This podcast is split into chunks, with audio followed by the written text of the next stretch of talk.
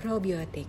Selama ini kita pahami selalu kulit dilapisi oleh acid mental, sehingga seluruh perbaikan kulit dilakukan adalah untuk memperbaiki acid mental.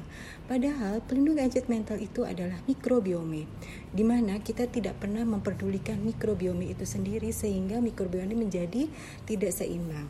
Akibat tidak seimbang ini bisa dilihat dengan kulit yang tidak glowing, kulit yang cepat kusam, kulit yang berjerawat, kulit yang cepat tua. Nah, dengan probiotik kita berusaha memperbaiki kembali mikrobiome-mikrobiome ini. Sehingga jika terjadi reaksi yang tidak nyaman, itu bukanlah tidak cocok. Karena tidak mungkin kita tidak cocok dengan mikrobiome. Tetapi adalah hanya proses penyeimbangan kembali mikrobiome.